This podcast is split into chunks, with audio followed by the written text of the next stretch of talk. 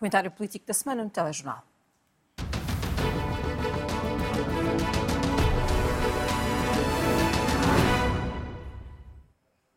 com Susana Peralta e Miguel Poiás Maduro. Muito boa noite aos dois. Vamos começar a falar sobre o caso que um, afeta ou ensombra o papel de Marcelo Rebelo de Sousa por estes dias, o caso das uh, duas gêmeas, uh, e as perguntas que estão por fazer e por responder.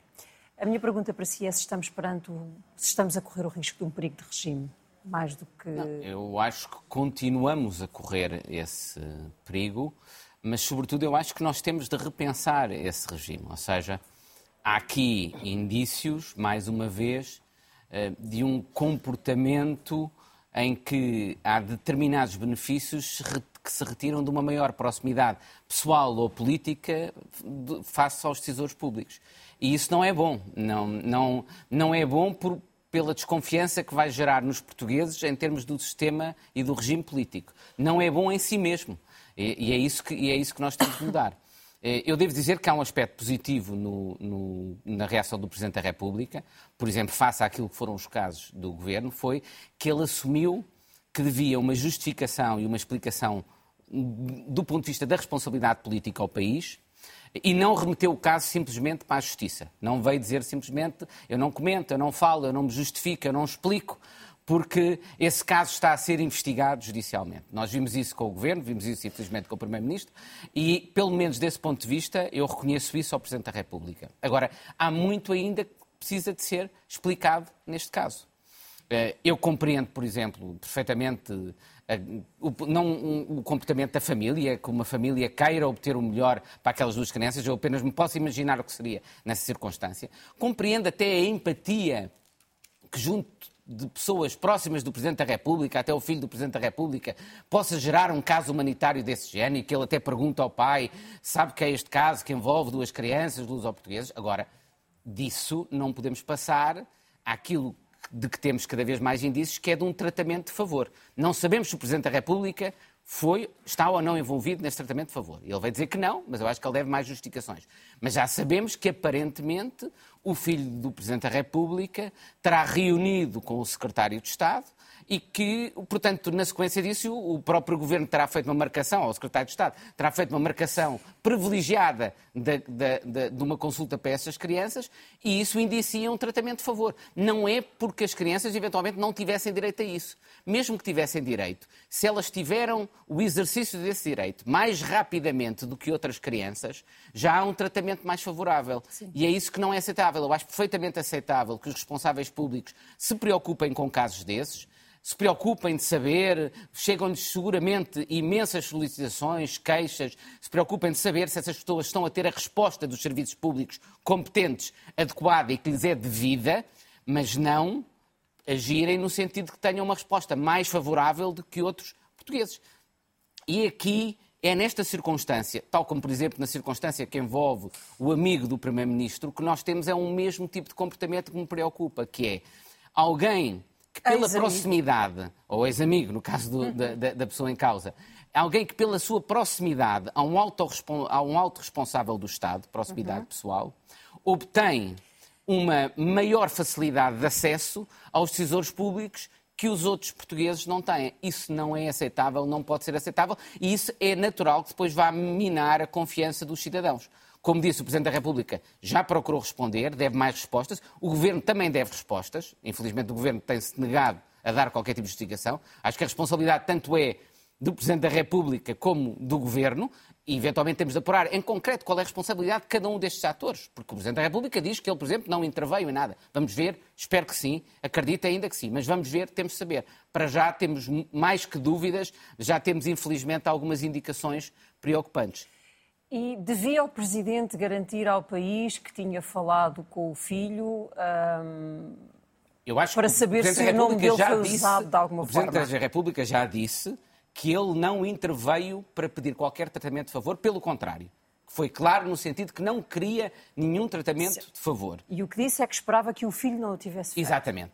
Se se vier a apurar, como há indicações que terá sido o caso, uhum. de que o filho terá agido no sentido de ir falar com o secretário de Estado mais do que uma vez e obter uma consulta, uma marcação de uma consulta e, portanto, em consequência disso, um tratamento muito mais rápido do que aquele que está acessível a qualquer outra criança em Portugal das mesmas circunstâncias, isso é inaceitável. E o Presidente da República, nesse caso, eu acho que tem não apenas de falar com o filho, mas de falar perante o país para, para se diferenciar desse comportamento e dizer que ele não é aceitável. Acho que deve isso ao país. Até porque percebemos que a envolvência ou a existência do nome uh, do Presidente neste processo uh, provavelmente justificará a forma como a primeira apreciação dos médicos foi mas completamente aí, mas aí, isso aí também é outro aspecto que é importante já agora dizer. É que, reparem, há aí uma semelhança muito grande com outro caso que nós já conhecemos, que é aquele da famosa viagem da TAP que esteve para ser adiada porque um secretário de Estado entendeu que Uh, uh, independentemente de qualquer solicitação do Presidente da República, que era melhor agir preventivamente e adiar, que era uma coisa completamente inconcebível, eu direi, num país civilizado, adiar uma viagem de uma companhia aérea para que o Presidente da República pudesse ir, ir, ir, ir, nesse voo. Portanto, nós não sabemos aqui, se calhar, se isto resulta de uma interferência do Presidente da República, de, se de um excesso de voluntarismo, digamos assim, inaceitável, do ponto de vista do, do, do, secretário de Estado. Mas há um ponto aqui que é importante, que é para nós tirarmos consequências para o país, e é o que eu tenho dito muito. É que nesse caso da TAP, por exemplo, a CEO da TAP, talvez por ser estrangeira, não teve dúvida em dizer que não ia fazer aquilo. E a consequência que nós devemos tirar daí é o seguinte: nós protegemos mais o país deste tipo de tratamentos de favores quanto mais independentes e autónomas forem os serviços públicos de interferência certo. política se nós dermos, se as pessoas que estão nos serviços públicos estiverem dependentes da política, se a sua progressão na carreira depender da política, da proximidade aos decisores políticos, isto sujeitas a esse tipo de pressão. Sabemos que os administradores hospitalares, por exemplo, são, têm nomeação uh, política, são escolhidos, não é? Uh, Susana, quando olhamos para este caso e imaginamos médicos a alterar decisões, um, que tipo de sentimento é que, é, é que a Susana põe a explicar isto? É medo? Porque é que o médico altera a sua, ah, a sua opinião inicial? Uma, uma, opinião inicial que era, portanto, isto não foi uma questão de passar à frente de outras crianças. Isto, ao que tudo indica, nós ainda não sabemos exatamente o calendário dos acontecimentos e, portanto, não sabemos uh, se, se, a intervenção de, do filho do presidente começa antes ou depois da recusa inicial dos médicos mas de facto, ao que tudo indica, houve uma recusa inicial por escrito de uma equipa técnica que diz estas... Mas mesmo passar à frente já não era aceitável. Passar à frente já não seria aceitável, claro, mas eu julguei que é ainda mais grave Sim. na medida em que há uma, um parecer técnico de uma equipa de médicos que diz estas, eh, estas meninas não têm a indicação para fazer este tratamento e depois disso há umas trocas e baldrocas, umas maningâncias que levam a que as meninas uh, tenham o tratamento. Eu devo dizer que eu acompanho o Miguel na, na, em nunca julgar as famílias. Aliás, eu estou bastante à vontade Sim. sobre isto, porque eu escrevi já para aí umas três semanas sobre isso no público e esse é o meu primeiro parágrafo. Eu não sou ninguém para julgar estas famílias. Portanto, as famílias, obviamente, têm que fazer tudo o que está. Têm. Podem ir, e eu não tenho nada a ver com isso e não julgo.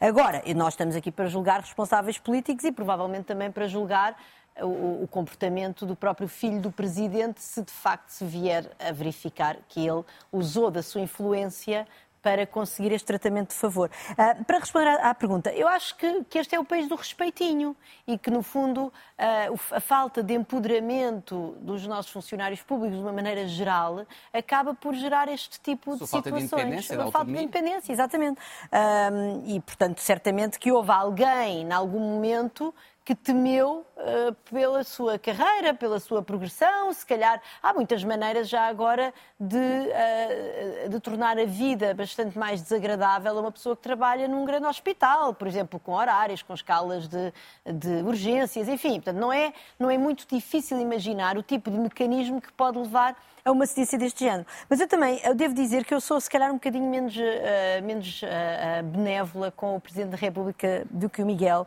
porque Marcelo Rebelo de Sousa, se é certo que fez aquela conferência de imprensa onde falou dos e-mails, etc., ele já tinha anteriormente recusado falar e até já tinha várias vezes evocado uma certa amnésia relativamente ao caso. Portanto, Marcelo Rebelo de Sousa claramente falou no momento em que a pressão já era bastante elevada. Não, foi, enfim, foi, houve ali de facto uma tentativa de ser algo transparente, mas que não foi, no, no, início, foi até bastante agressivo. E por outro lado, continua esquecido de um alegado e-mail, não é? Portanto, o, o, o neuro, um, neuropediatra de Santa Maria, uh, o Dr. Levi Gomes, penso que é assim que se chama, Sim. fala de um e-mail do próprio Presidente da República do qual Marcelo não, não, não, diz, diz só que provavelmente apagou, que não encontrou, enfim, ainda, estamos, ainda temos essa, essa questão, ainda, ainda continua no ar. Uh, eu também queria só dizer que uh, há regras, portanto, este medicamento ainda nem sequer estava aprovado pela Agência Europeia do Medicamento e, por maioria de razão, também não pelo Infarmed.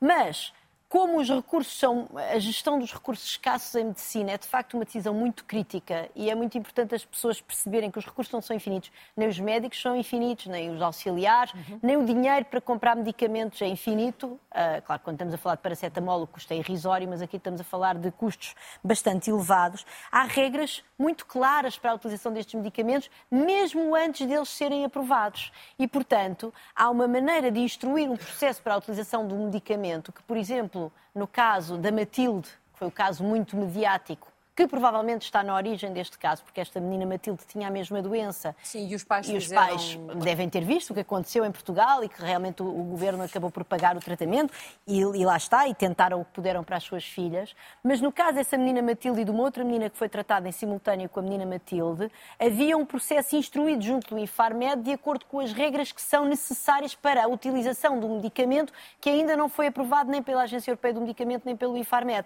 que neste caso também não havia. Portanto, isto foi, isto foi de facto uma, uma foi um, uma informalidade tal, foi de uma tal, bom, vamos lá arranjar aqui uma maneira de tratar estas meninas, mesmo depois de um parecer técnico dos médicos contra, que de facto é, é muito problemático e que, e que, que tem custos, porque gastar 4 milhões de euros, gastar tempo de internamento, gastar uh, recursos muito especializados, porque se trata de facto de medicamentos muito inovadores e que por isso exigem, obviamente, um grande compromisso da parte das equipas médicas, isto compromete necessariamente a saúde de outras pessoas. É isto é que é preciso perceber.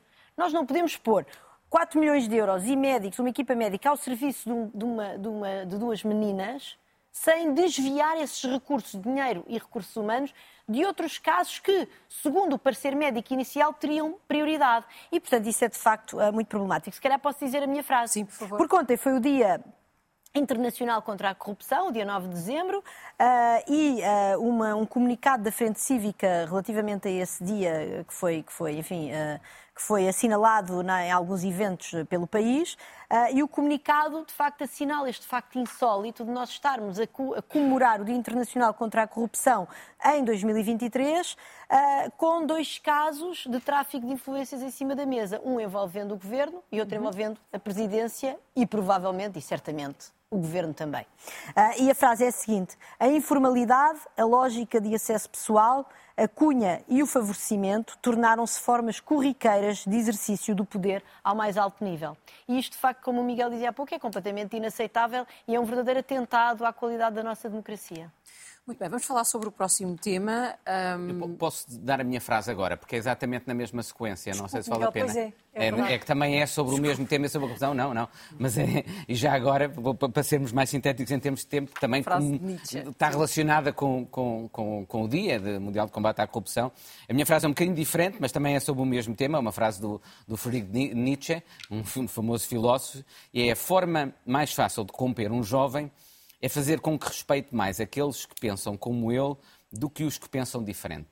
Eu escolhi esta frase porque muitas vezes a cultura onde a, eh, a corrupção e estas práticas de nepotismo, de favorecimento prosperam, é uma cultura quase e, e, que tira proveito de instintos até positivos das pessoas, que é a nossa maior proximidade, a nossa maior familiaridade com alguém, para depois transformar isso num favorecimento em termos de políticas públicas, no acesso a serviços, a serviços públicos.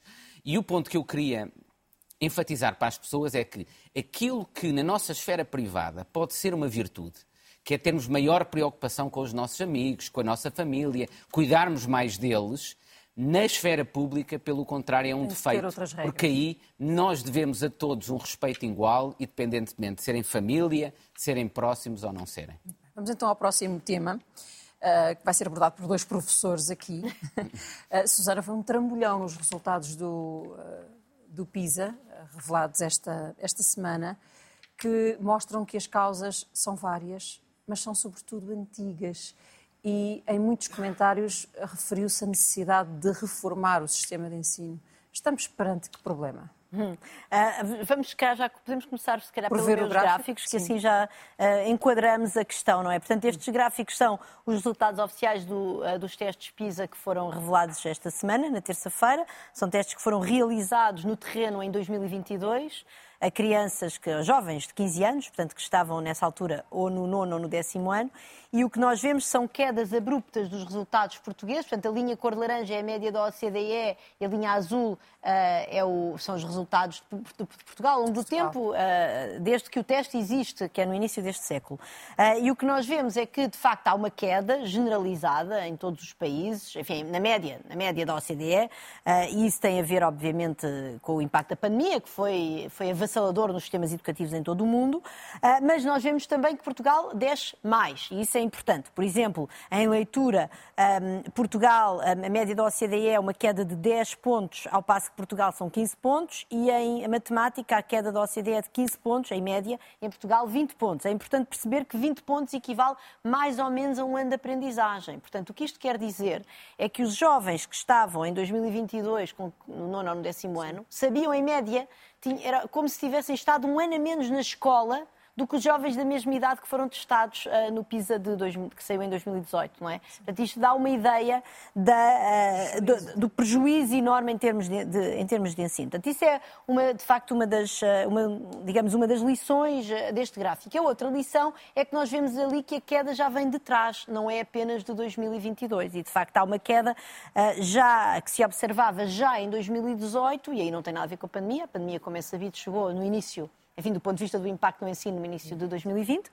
Ah, e, portanto, isso quer dizer que tem havido alterações de política pública, ah, que nós não sabemos exatamente quais são, mas que algumas delas poderão ter a ver com alterações aos testes, ah, às provas de aflição, etc., que no fundo são importantes para criar alguns Uh, para criar, digamos, para que o trabalho dentro das escolas seja conducente à aquisição de certas competências fundamentais que depois se refletem nesses testes, mas que podem também ter a ver com, com outros problemas do, do ensino, mas certamente isto exige uma reflexão, até porque outros testes internacionais que foram feitos ultimamente, uh, o TIMS de 2019 e o PEARLS de 2021, que são uhum. dos testes internacionais que agora, enfim, para outras populações não desta idade de 15 anos, também já tinham revelado quedas e, portanto, há de facto algo que está a acontecer nas nossas escolas que se reflete nesta perda de aquisição de competências dos nossos jovens e quer dizer, isto é mesmo sério, porque isto é a capacidade que estas pessoas têm de prosperar no ensino superior, no mercado de trabalho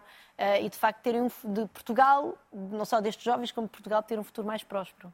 Miguel, quer abordar o tema pelo seu gráfico também, com o apoio do seu gráfico? Também é, está relacionado com, com. Eu posso começar até pelo número e abordo o tema a partir daí, porque okay. o gráfico está relacionado com o meu número, que é o número 5, uhum. que é aquilo que o relatório da OCDE indica como o, o número de gerações necessárias em Portugal para subir de classe social.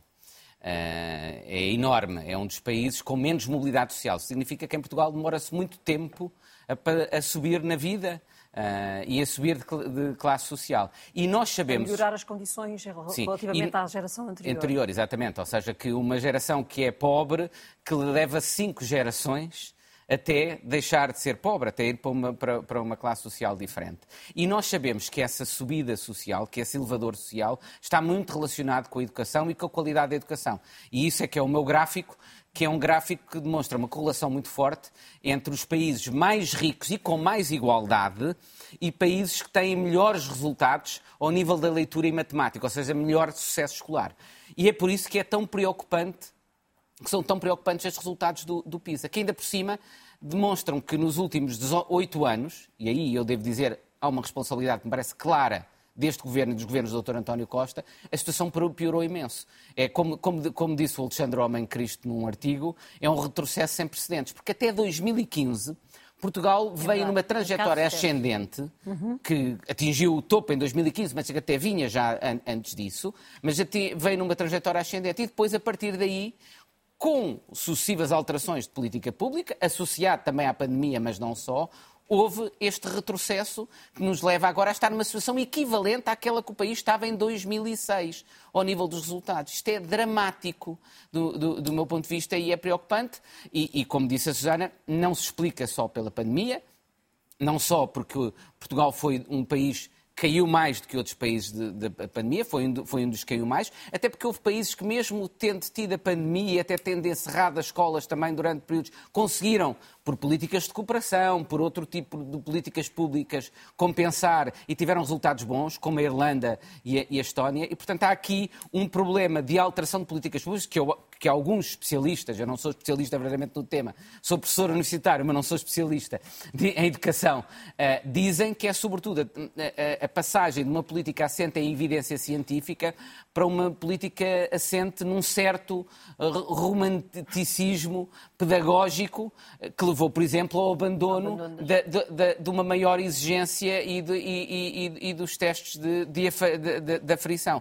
E eu acho que isto tem de ser uma prioridade do próximo governo, tem de ser uma prioridade de dois níveis a esse nível, reintroduzir imediatamente muito mais exigência nas escolas. E segundo nível que me parece fundamental é tratar do problema da, da, da perda de professores. Eu acho que, por exemplo, um governo que venha devia criar um programa para atrair os melhores dos melhores para o ensino, para a educação. Em New Jersey, como disseram, nos Estados Unidos da América, é um estado os professores das escolas primárias e secundárias, neste momento, são mais bem pagos que os professores universitários, que eu e a Susana estamos. Porquê? Porque eles passaram a perceber a importância e o valor que isto tem para a sociedade. E, portanto, nós temos de ter um programa extraordinário para atrair os melhores para o ensino. E a importância também para a pobreza, porque, como sabemos, em Portugal ela é especialmente dura para as crianças e, se calhar, Não, por cada ano adicional de estudo significa um aumento médio de 8% no salário. Posso só dizer mais um número que também me parece importante para complementar esta questão da pobreza, que é Susana, a percentagem de, de, jovens que estão muito, muito abaixo nas calças, jovens que têm um nível de competências que a OCDE considera inaceitável para jovens de 15 anos.